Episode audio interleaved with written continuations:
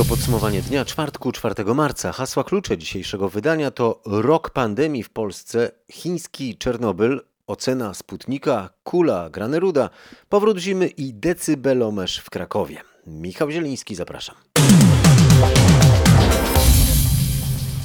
Dziś minął dokładnie rok, od kiedy potwierdzono w Polsce pierwszy przypadek zakażenia SARS-CoV-2. 4 marca 2020 roku wykryto go u pacjenta oddziału zakaźnego Szpitala Uniwersyteckiego w Zielonej Górze.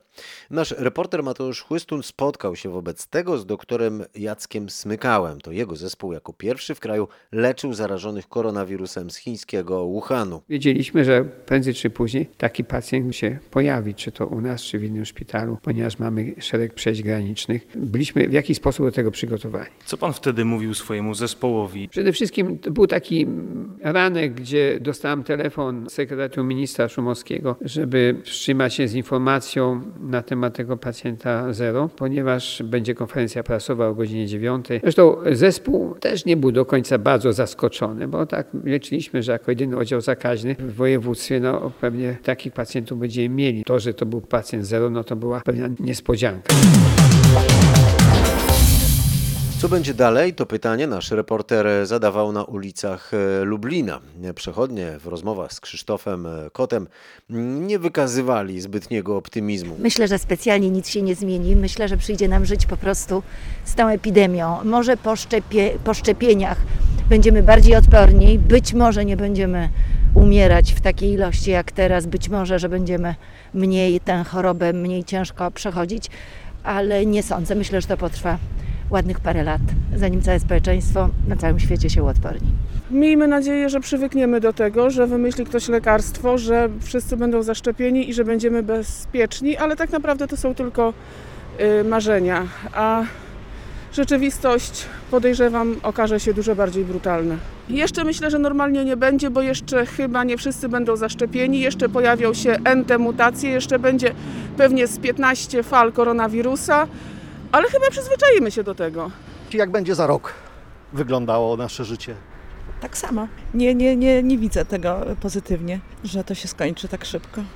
Wydaje mi się, że to potrwa jeszcze, jeszcze rok albo i nawet dłużej. Za rok o tej porze będzie dokładnie tak samo jak dzisiaj, czy chociaż trochę lepiej? Nie, myślę, że spotkamy się w tym miejscu i o tej samej porze i tak samo będzie. Pan będzie w maseczce, ja będę w maseczce. Dalej będą ludzie chorować. Mam nadzieję, że będzie lepiej, bo już mam dosyć chodzenia w tych maskach i, i, i, i, i, tych odległości i tego wszystkiego. I żona pracuje w gastronomii, zamknięte. Chciałoby się, żeby to było po prostu tylko złe wspomnienie za rok. Tak, oczywiście. No ale jak będzie, to trudno powiedzieć. A za rok jak to będzie wyglądało? Mam nadzieję, że normalnie. że już wszystko wróci do normalności, a najbardziej zależy mi na tym, żeby dzieci wróciły do szkoły. Jestem dobrej myśli. Grupa międzynarodowych autorytetów naukowych wzywa do przeprowadzenia śledztwa w sprawie pochodzenia wirusa COVID-19. Na łamach biznesowego dziennika Wall Street Journal publikują list, który ma ukazać się w kilkudziesięciu czołowych gazetach całego świata. Oprócz Chin, bo według sygnatariuszy nadal nie można wykluczyć, że wirus wydostał się z laboratorium wirusologicznego w Wuhanie. O tym liście rozmawiałem z jednym z sygnatariuszy. Jamie Metzl to członek Atlantic Council, dyrektor w Radzie Bezpieczeństwa Narodowego za czasów prezydenta Billa Clintona, były doradca Joe Bidena, a obecnie doradca szefa Światowej Organizacji Zdrowia. W naszym liście otwartym wzywamy do przeprowadzenia pełnego i nieograniczonego międzynarodowego śledztwa w sprawie pochodzenia wirusa COVID-19 z pełnym dostępem do wszystkich istotnych próbek, dokumentów i personelu. To zakrawa na szaleństwo, że ponad rok po wybuchu epidemii wiemy tak niewiele, właściwie prawie nic o jej pochodzeniu. Smutne, że powodem nie jest tu brak informacji, ale brak dostępu do nich. Bez względu na różne uwarunkowania polityczne, w tym po stronie rządu Chin, nadszedł czas, by naprawdę sprawdzić, jak zaczął się COVID-19. Dlatego wzywamy do pełnego śledztwa w sprawie pochodzenia pandemii i tłumaczymy, dlaczego obecne dochodzenie oparte na współpracy Niezależnego Komitetu Doradczego WHO z chińskimi władzami nie spełnia z wielu powodów wymaganej roli.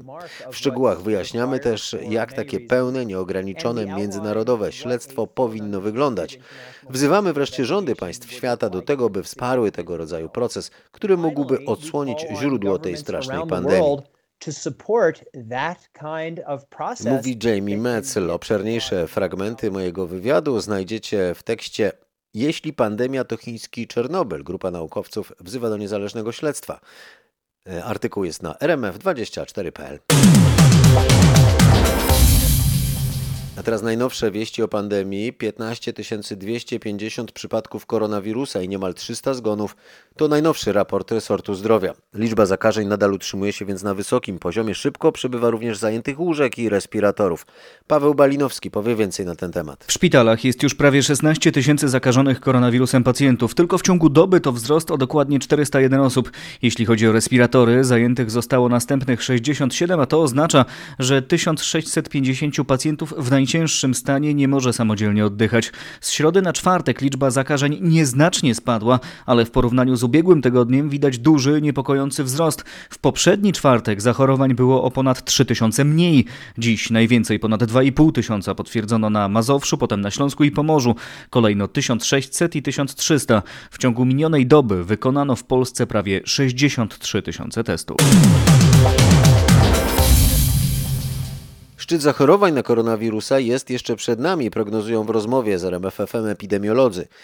Jest gwałtowny wzrost zachorowań w ostatnich dniach. Z ekspertami rozmawiał o tym Michał Dobrowicz i powie, czego należy się spodziewać. Bardzo prawdopodobny scenariusz to niestety wiele ciężkich przebiegów infekcji, przewiduje profesor Krzysztof Tomasiewicz. To niestety prawdopodobnie zobaczymy dopiero za parę dni, dlatego że te ciężkie przypadki COVID zawsze są w pewnym oddaleniu czasowym od y, zakażenia i jeżeli tutaj będziemy widzieli parametry zwiększające się, no to ten y, smutny scenariusz niestety najbliższych paru tygodni jest możliwy. Gdy pytałem epidemiologów, jak może wyglądać sytuacja za rok, w dniu kolejnej rocznicy, usłyszałem, że są duże szanse, że będzie zdecydowanie spokojniej. Te szanse oparte są przede wszystkim na perspektywie masowych szczepień. Wysoka liczba zakażeń koronawirusem to efekt nie tylko naszego zachowania, podkreślają lekarze. Jakie przyczyny jeszcze widzą, jak e, trzeba reagować? Wzrost liczby zakażeń to też efekt kalendarza, podkreśla pulmonolog profesor Piotr Kuna i tego, że na marzec przypada szczyt sezonu wirusowego, który powinien skończyć się wraz z wiosną i wyższą temperaturą. A więc sezonowość infekcji koronawirusami odgrywa istotną rolę. I myślę, że w kwietniu liczba zachorowań zacznie maleć, a mam nadzieję, że od maja będziemy mogli zacząć prowadzić normalne życie. Do tego czasu, według specjalistów, wysokie liczby nowych przypadków COVID-19 powinny nas dodatkowo mobilizować, aby dbać o reżim sanitarny, czyli o powtarzane już od roku zasady: dystans, maseczki, dezynfekcja. W dziewięciu województwach zostaną uruchomione szpitale tymczasowe. Decyzja zapadła na posiedzeniu Rządowego Zespołu Zarządzania Kryzysowego. Jak mówił minister zdrowia Adam Niedzielski, trzecia fala epidemii w Polsce się rozpędza. A kiedy te szpitale zaczną działać? O tym już nasz reporter Kuba Kauga. Dosłownie z dnia na dzień, mówił Adam Niedzielski, powołując się na deklarację wojewodów. Dwa, trzy dni i będzie można przyjmować pacjentów, mówił minister zdrowia. Dolnośląskie, lubuskie, mazowieckie, opolskie, podkarpackie, pomorskie, śląskie, oczywiście warmińsko-mazurskie i wielkopolskie. To regiony, co do których decyzja o uruchomieniu tymczasowych szpitali już zapadła. W pozostałych także jest to możliwe, jeśli mocno wzrośnie tam liczba zakażeń. Do dwóch regionów, gdzie aktualnie sytuacja jest najgorsza, czyli do pomorskiego i warmińsko-mazurskiego, trafić mają darmowe maseczki dla mieszkańców.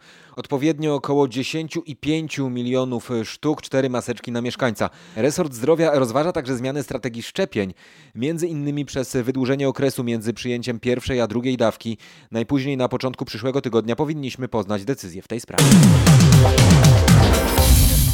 Zdrowieńcy dostaną jedną dawkę szczepionki, najwcześniej pół roku od zakażenia.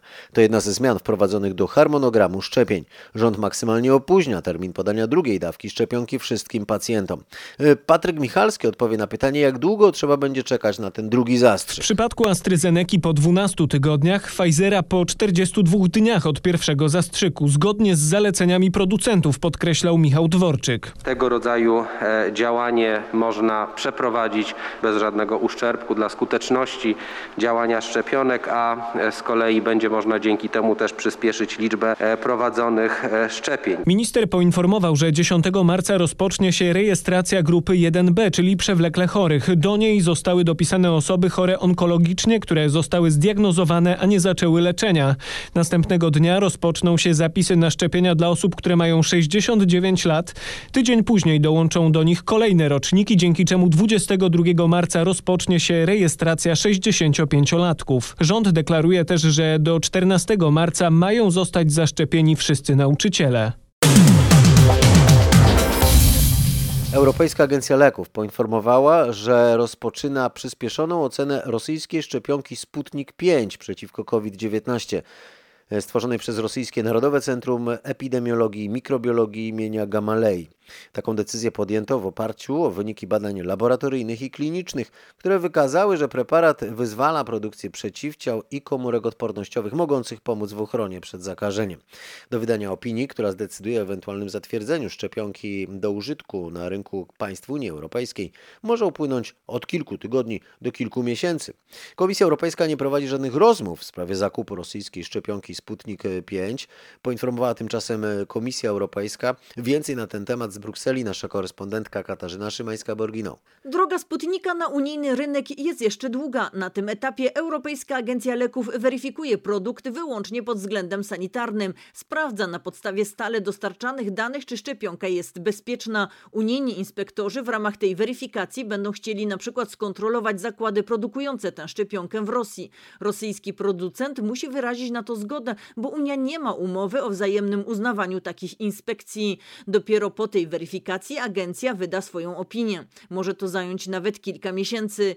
Jak zaznaczył rzecznik Komisji Europejskiej Erik Mamer, nawet jeżeli Europejska Agencja Leków wydałaby pozytywną ocenę Sputnika, to nie oznacza to, że Komisja Europejska włączy ten preparat automatycznie do portfolio wspólnych unijnych zakupów. Decyzję tę będą podejmować kraje Unii wspólnie z Komisją, a nawet w razie pozytywnej oceny każdy kraj będzie miał prawo odmowy zakupu.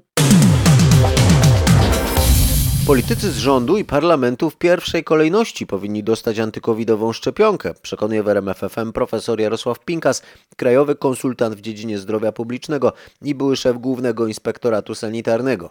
Ja rozumiem, że wszyscy chcą być święci od papieża. Ja rozumiem, że obowiązkiem także pana jest zadawanie takich pytań. Dlaczego właśnie wy? Ano właśnie dlatego, żebym ja miał poczucie bezpieczeństwa, że ktoś podejmuje racjonalne decyzje i nie leży w malignie w łóżku. Czyli pana zdaniem to jest błąd, że do tej pory nie są zaszczepieni ministrowie, prezydent, posłowie, senatorowie? To znaczy prezydent nie musi być zaszczepiony, prezydent powinien dostać booster za kilka miesięcy i pewnie tak się zdarzy.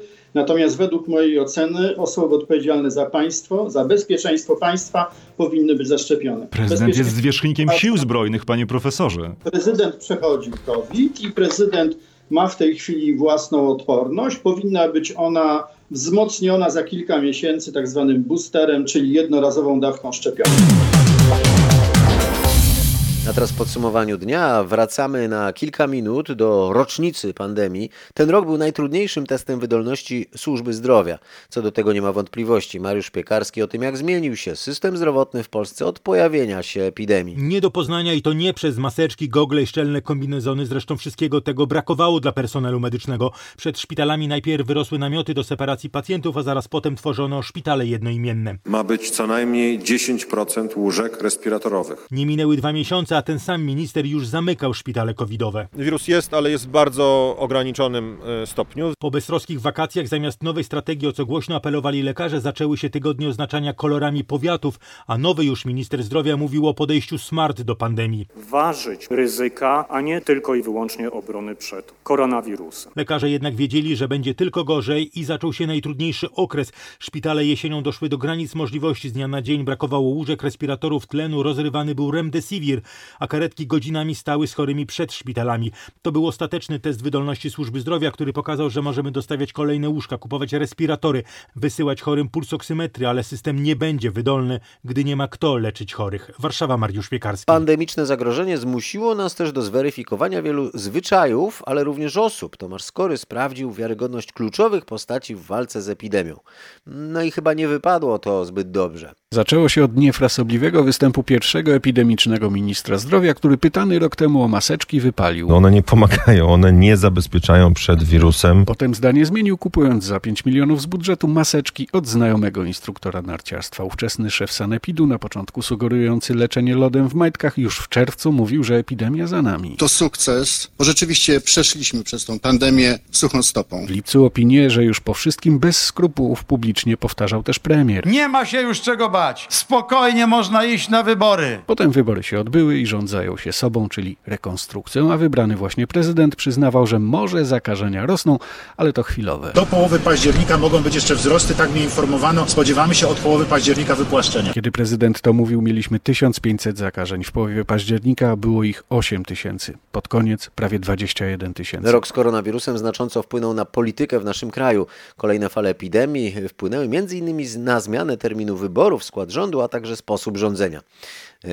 Ponownie Tomasz Skory powie, na które z wydarzeń ostatnich 12 miesięcy epidemia wpłynęła jego zdaniem najbardziej. Na pewno na wynik wyborów prezydenckich, nie tylko dlatego, że przebiegały w warunkach dalekich od swobody, ale też przez to, że dzięki zmianie ich terminu PO zmieniła swoją kandydatkę na kandydata. Bez tego z kolei Rafał Trzaskowski nie konkurowałby teraz na ruchy społeczne z Szymonem Hołownią. Rządzących pandemia skłoniła do ignorowania zagrożeń i zapewniania, że sytuacja jest pod kontrolą, a potem do uwierzenia w to i poświęcenia kluczowych przed drugą falą pandemii miesięcy na rekonstrukcję rekonstrukcję rządu. Jesienią skończyło się to potężną falą zakażeń i chodzeniem na skróty przy zarządzaniu obostrzeń. Skutki to chaos przy wydawaniu kolejnych rozporządzeń, a w konsekwencji protesty społeczne i ignorowanie tych obostrzeń. Odpowiedzią były coraz ostrzejsze środki dyscyplinujące, a w efekcie coraz większe napięcie społeczne, potęgowane na dodatek wyrokiem w sprawie aborcji. Powaga władzy ucierpiała przez ten rok wielokrotnie, od wydatków na wybory kopertowe po do dziś niewyjaśnione kwestie zakupów resortu zdrowia. Generalnie pandemia nie wyszła na zdrowie nikomu. Z politykami włącznie. Walka z obecnym kryzysem kosztowała już niemal 200 miliardów złotych, czyli połowę rocznego budżetu państwa. Nasz dziennikarz z redakcji ekonomicznej Krzysztof Berenda oceni, w kogo ten kryzys uderza najmocniej. Przede wszystkim w ludzi młodych, bo to oni, patrząc ekonomicznie, ponieśli, ponoszą i poniosą najboleśniejsze konsekwencje tego kryzysu. Po pierwsze, najczęściej to właśnie młodzi potracili pracę, bo to głównie oni pracowali we wciąż zamkniętych restauracjach, barach czy siłowniach. Wielu ludzi do dziś nie znalazło nowej pracy, aż 122 tysiące osób poniżej 25 roku życia, czyli głównie studentów, wypadło z rynku pracy nie znalazło nowego zatrudnienia. Młodzi poniosą także konsekwencje w przyszłości, mają mniejszą niezależność finansową i niestety mogą mieć gorsze wykształcenie z powodu nauki zdalnej. Cały ten kryzys uderza także w firmy, głównie te małe i chociaż rząd wydał na pakiety ratunkowe aż 192 miliardy złotych, to wciąż wiele firm żadnego wsparcia nie ma. A teraz edukacja, to ona została bardzo mocno dotknięta przez pandemię. 12 marca zamknięte zostały wszystkie szkoły i przedszkola. Grzegorz Kwolek, nasz reporter zajmujący się edukacją, podsumuje, jak wyglądał ten pandemiczny rok w nauce. Najpierw były dwa tygodnie, kiedy zamknięte były wszystkie szkoły i przedszkola, potem zaczęło się nauczanie zdalne, na które nikt nie był gotów. Brakowało nie tylko komputerów. W wielu domach jednym laptopem musiało się dzielić dwoje, a nawet troje więcej dzieci. Nie było i często dalej nie ma dobrych programów i podręczników do nauczania na odległość. Problemem okazał się kiepski dostęp do internetu. Wielu nauczycieli ograniczało się do wysyłania zadań uczniom. W poprzednim roku szkolnym udało się przeprowadzić egzaminy ósmoklasistów i matury, ale z dużym opóźnieniem. W tym roku szkolnym przez miesiąc szkoły były otwarte, ale szybko okazało się, że pandemia zmusiła nas do zamknięcia większości szkół. Teraz uczą się tylko przedszkolaki i uczniowie trzech pierwszych klas szkół podstawowych. Nie wiadomo, kiedy uda się otworzyć inne klasy. Uczniowie pracujący z tabletami przy rozwiązywaniu zadań matematycznych i poznawaniu kosmosu. Tak wyglądają lekcje w szkole podstawowej nr 3 w Aleksandrowie Łódzkim. To jedna z pierwszych publicznych placówek w kraju, która pracuje z nowoczesną technologią Apple School i metodologią STEAM. Jak wyglądają takie lekcje, o tym dyrektor szkoły Piotr Adamczewski. Każdy uczeń włącza swój iPad, otrzymuje to, co na lekcji będzie realizowane, przygotowane przez nauczyciela. Nauczyciel wykorzystuje do tego specjalną aplikację, która pozwala zarządzać wszystkimi uczniami w trakcie lekcji. Widzi dokładnie postęp dziecka na swoim ekranie. Uczeń może w sposób bezprzewodowy przy użyciu Apple TV przekazać to, co ma w, na ekranie, wcześniej co miał w głowie, zapisał Apple Pencilem, przekazać bezpośrednio na rzutnik e, i wytłumaczyć swoim kolegom. Stosujemy takim, przy tej technologii i przy tej metodzie również takie lekcje odwrócone, bo inaczej wygląda to z perspektywy ucznia, inaczej wygląda to z perspektywy nauczyciela. E, Uczeń, te rzeczy są dostosowane do percepcji ucznia i łatwiej jest rówieśnikom zrozumieć to, co wytłumaczy kolega, niż to, co czasami tłumaczy nauczyciel. Co można zrobić, korzystając z takiego rozwiązania, powie Sandra Iskrzycka, nauczycielka klasy trzeciej C. No w zasadzie wszystko, w zależności od tego, co mamy. Mamy takie aplikacje interaktywne właśnie, na przykład o kosmosie, poznajemy planety. Są takie aplikacje matematyczne, utrwalające jakieś takie zdolności matematyczne. No możemy wykorzystywać wszelkie te możliwości takie internetowe, czyli gdzieś tam korzystać z jakichś stron, z jakichś platform. To wszystko tutaj na tym robimy. Możemy też pisać, tak? Karty pracy wypełniać e, specjalnymi pensilami i też dzieci mogą sobie w ten sposób korzystać. W podstawówce numer 3 w Aleksandrowie Łódzkim do dyspozycji uczniów jest 120 urządzeń, docelowo ma być ich pół tysiąca, po jednym dla każdego ucznia. Zajrzeliśmy na lekcję języka polskiego. Teraz ortografię robimy. Musimy wybrać ukreskowane albo U. Otwarta. Wszystko było dobrze, tylko teraz jeden błąd przy samym końcu. Czterech chłopców ukreskowane, przyjaciółka ukreskowane, kółko przez dwa U zwykłe, słońcu U zwykłe, bluzka U zwykłe, przód ukreskowane. Zaznaczamy, jakie uczy kreskowane, czy otwarte i pokazuje, czy odpowiadamy dobrze, czy źle. To teraz rok w kulturze. Przez miniony rok ograniczenia i restrykcje dotyczyły również świata kultury. Sztuka przeniosła się do przestrzeni wirtualnej. Katarzyna Sobiechowska-Szuchta z redakcji kulturalnej opowie o tym szczegółowo. Czego zabrakło?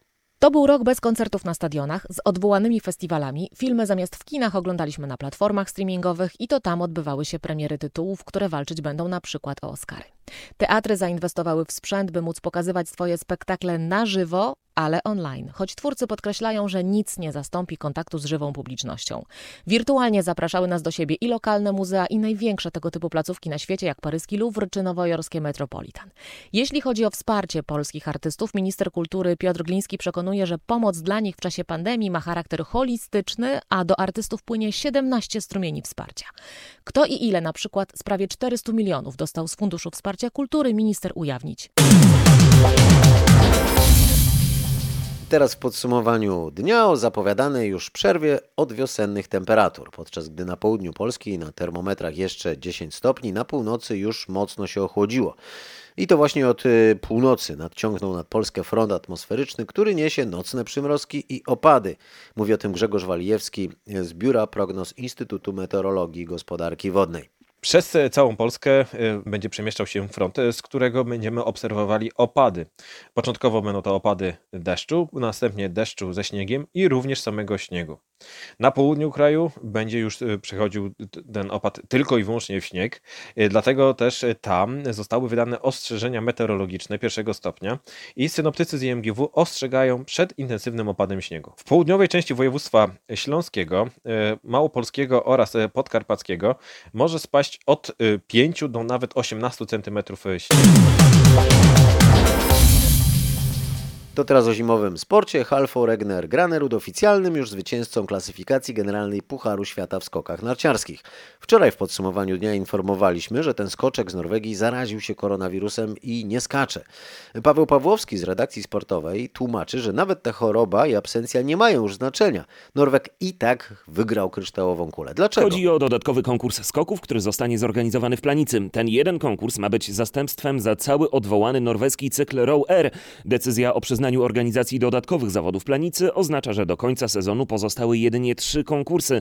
Za trzy zwycięstwa można zainkasować maksymalnie 300 punktów. To mniej niż wynosi przewaga Graneruda nad drugim Eisenbichlerem, a to z kolei oznacza, że nie ma już możliwości, by ktokolwiek wyprzedził w klasyfikacji generalnej fenomenalnego Norwega. 3 i 7 lat temu Puchar Świata wygrał Kamil Stochak. Niegdyś czterokrotnie kryształową kulę zdobył Adam Małysz. Inni skoczkowie w tym sezonie wciąż mają szansę na zdobycie Mistrzostwa Świata na dużej skoczni w Oberstdorfie.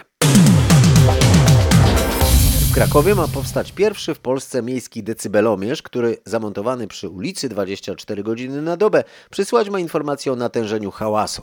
Dane te mają być ogólnodostępne w internecie. Ruszyły właśnie prace nad tym testowym rozwiązaniem, o czym opowie Michał Pyclik z Zarządu Dróg Miasta Krakowa. Urządzenie byłoby zamontowane na jednej z przecznic 29 listopada, czyli na ulicy o dużym natężeniu ruchu. Byłoby podpięte do latarni ulicznej. Tu mówimy o rozwiązaniu testowym w jednym miejscu. Jeżeli by te dane były użyteczne, byłyby miarodajne, to takich urządzeń mogłoby być więcej. No i wtedy moglibyśmy zbierać dane o hałasie w różnych częściach miasta. Na koniec podsumowania dnia otwarta wojna. Tak brytyjscy dziennikarze określają narastający konflikt między pałacem Buckingham a książęcą parą Harrym i Meghan. Ukazała się właśnie kolejna zapowiedź rozmowy z nimi, którą w najbliższy weekend wyemitować ma amerykańska telewizja CBS. Księżna Meghan oskarża w nim wprost rodzinę królewską o szerzenie kłamstw na jej temat. Nie wiem, jak mogło im się wydawać, że będziemy po prostu siedzieć cicho. Słowa te zapowiadają więcej bezpośrednich ataków na pałac Buckingham, jakie pojawią się w wywiadzie udzielonym telewizji CBS. Tymczasem niejako w odwecie rodzina królewska wszczęła dochodzenie w sprawie zarzutów byłych sekretarzy księżnej Meghan, którzy oskarżyli ją o bezduszny mobbing, a więc oko za oko, ząb za ząb. Dość typową historię niechęci między rodziną męża i synową opowiedział z Londynu Bogdan Frymorgan. I to już koniec dzisiejszego wydania. Dziękuję za uwagę, polecam jutrzejsze i zachęcam do subskrybowania podcastu Podsumowanie Dnia. Kłaniam się i do usłyszenia.